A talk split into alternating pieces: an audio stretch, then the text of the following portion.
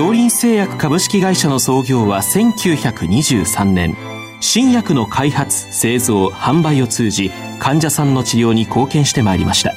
そして現在京林製薬は京林製薬グループへと発展し医薬品を中心とするヘルスケア事業を通して人々の多様なニーズに応え今まで以上に健康な生活に貢献できる企業への進化を目指しています。健康は京林の願いです。臨床医の皆様入気の論剤のパイオニア恐林製薬がお招きするドクターサロンにどうぞ。今日はお客様に慶應義塾大学泌尿器科教授大谷元次さんをお招きしております。サロンドクターは青い会鹿島田中病院糖尿病センター長山内俊和さんです。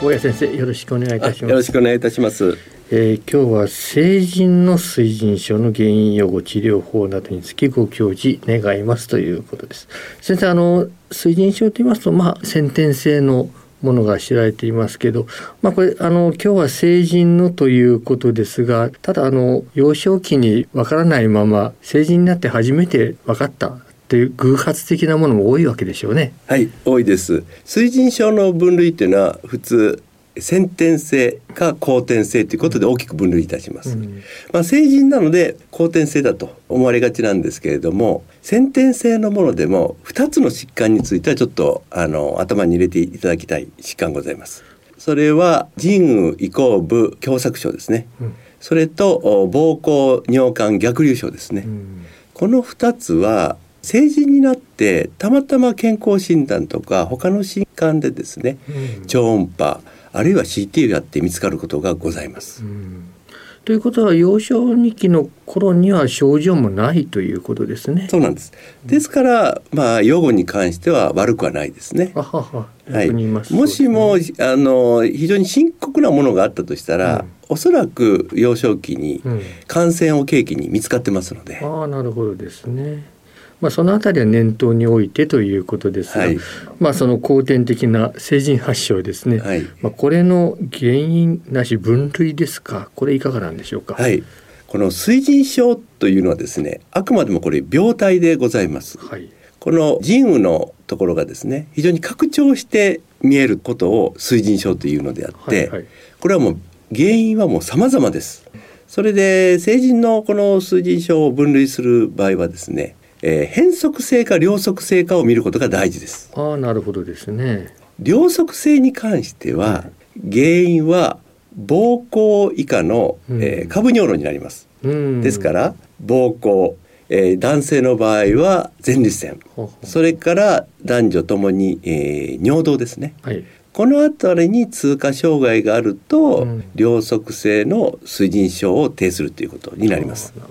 まあ、前立腺肥大は分かりやすいですけど例えば女性もあるんでしょうか？いや前立腺はもちろんあの、えー、男性にしかございませんけども、えー、女性もですね非常に稀なんですけれども、えー、えー、いわゆる神経陰性膀胱と言われてですね、ね、まああの、えー、いわゆる脊髄の疾患とかですね、うん、あるいは糖尿病とかで膀胱の機能がうまくいかない時はですね、うん、ちゃんと尿が排出されないので、うん、残尿がいっぱいあって、それがあ尿管孔のバルブを潰してですね、うん、えー、逆流するような形になって、うん、水腎症が、えー、低するということがございます。変則性はいかがなんでしょうか？はい、変則性はですね、これは原因が、えー、腎雨、尿管、そして尿管孔のあたりと、この3つに分類できてですね、これはあ大きく2つに分類できます。うん。その通路自身に問題がある場合と、はい、通路は問題ないんだけれども外から圧迫されて水腎症になるという場合があるんですね。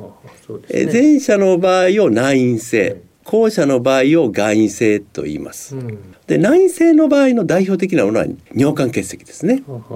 あとは尿管のがんとか腎盂のがんとかうん。膀胱がんで尿管口のところを浸潤している場合になります。外からの場合は、はい。一番多いのはあ子宮頸がんが、えー浸潤してきてですね。うんこれはもう尿管にすごい近くまで来ますのでそれで水腎症を起こすとか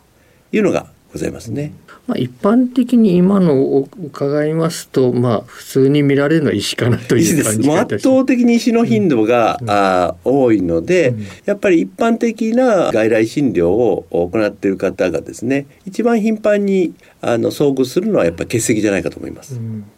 この先生石のサイズが問題になると思いますけれども、うんこれはいかがなんでしはいょうか、、もう結石というのはですねこれも診断は、えー、変則のですね、うん。側腹物を起こし、はい。もう血尿が出れば、はい。これはもう、えー、結石とまあですね,、そうですね。もう簡単に診断がつくんですね。はい。それでその痛みはですねこのちっちゃな石が尿管の中をコロコロ動いてる時にですねそれが、えー詰まって痛くなるんですね。うん。ですからちっちゃな石はもうそれこそ尿流とともにですね、はい。排斥すると、うん。そうするとすっきりするわけですけども大きな石の場合はですねこれはもう出てこないです。そうですね。はい、我々の目安ではやっぱり5ミリを超えてくるとなかなか、えー排斥が難しくてやっぱり手術が必要な場合が多いと考えてます。まあ、逆に言いますと5ミリであればそういうふうに詰まる可能性はあるということありますあります。十分あります。うん。あの3ミリぐらいでもですね、はい。完全には詰まらないんですけれども、尿流の停滞を起こしますので、うん。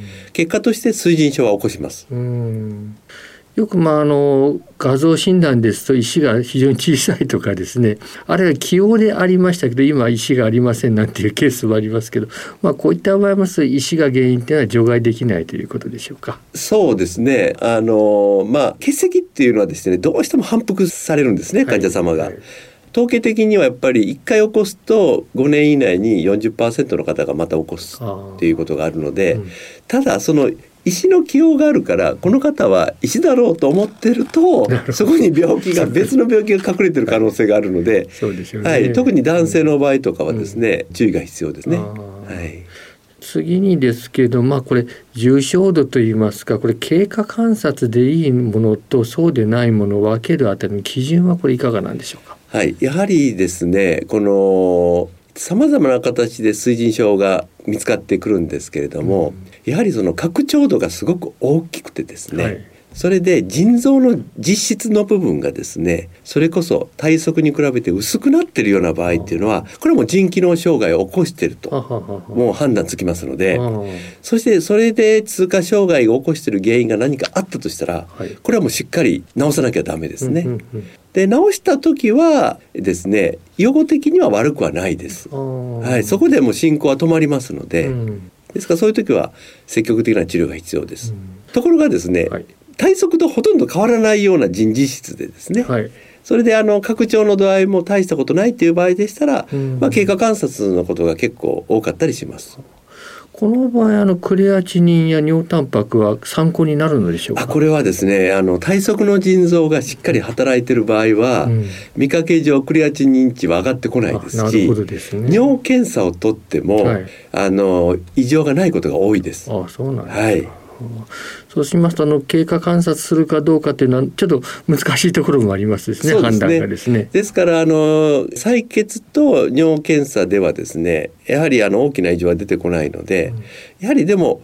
あの一度はですね専門家に1回は見てもらって、経過観察で OK ということでしたらもうその後はずっと経過観察でいいと思いますし予後的には悪くはないです。これってあの感染症は起こしやすいものなんですか？そうなんです。これが非常に大きなポイントでですね、合併する、えー病態として感染症が一番の、えーキーなんですね。ですから感染を繰り返しているような場合はやはり積極的な介入が必要になります。ほうほうほう実際にはこれ抗菌薬だけでよろしいんでしょうか？いやあの通過障害がある場合は抗菌薬だけではダメなんですねまあ、石がもしも感染の原因となって腎盂腎炎を起こしているとなったらですね、うん石の治療はもう絶対に必要になります。うん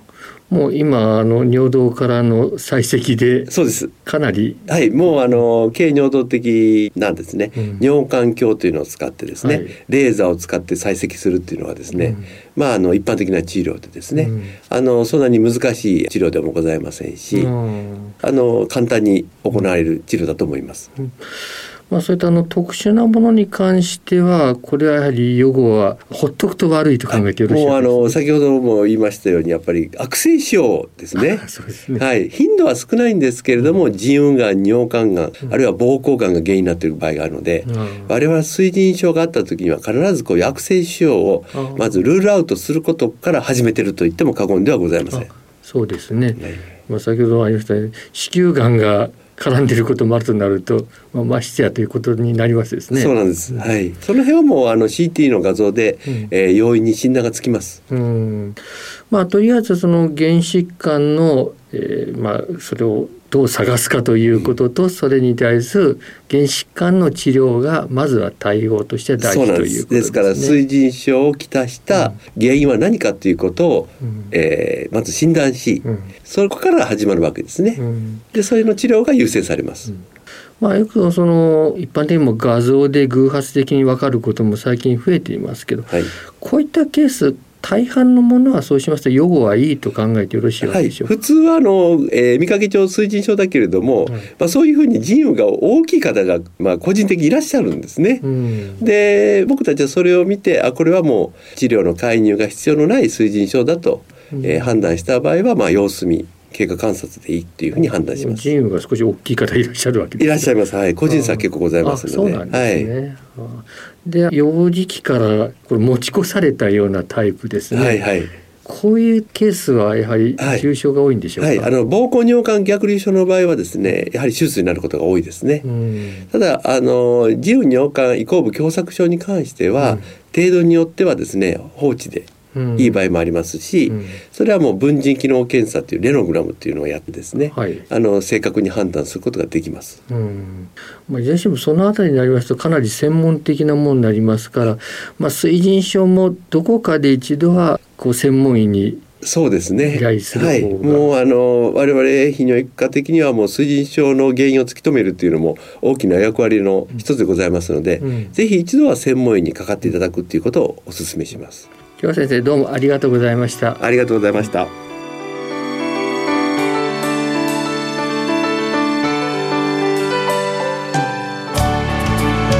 今日のお客様は慶應義塾大学泌尿器科教授大谷元次さんサロンドクターは青い会柏田中病院糖尿病センター長山内俊和さんでしたそれではこれで恐林製薬がお招きしました。ドクターサロンを終わります。